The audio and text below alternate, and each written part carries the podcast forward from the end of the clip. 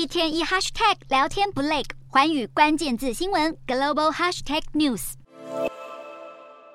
一枚弹道飞弹携带模拟核弹头，飞行八百公里后精准击中目标落海。就在美国与南韩正在进行联合军演之际，北韩方面也如火如荼的在周末进行战术核反击演习。继十六日试射火星十七洲际弹道飞弹后，十八、十九日又紧接着进行弹道飞弹发射演习。北韩这次的军事演练也毫不避讳地指出，就是在回应美国与南韩近日展开的自由护盾联合军演。北韩媒体报道，金正恩呼吁全面建立国家对敌人进行核攻击的备战态势。因为美国和南韩对北韩的侵略行动越来越明显，北韩官媒还报道，为了对抗美国及南韩的威胁，已经有超过一百四十万人自愿从军或重新入伍。北韩最近频频大秀军事肌肉，值得注意的是，连同这次周末演习，北韩第一千金金珠爱一样现身镁光灯前，陪同父亲金正恩参与监督。虽然金珠爱抢尽风头，看似颇有接班态势，但也有分析认为，金氏王朝从来没有女生当家，推测未来第四代接班人仍然会是那位到现在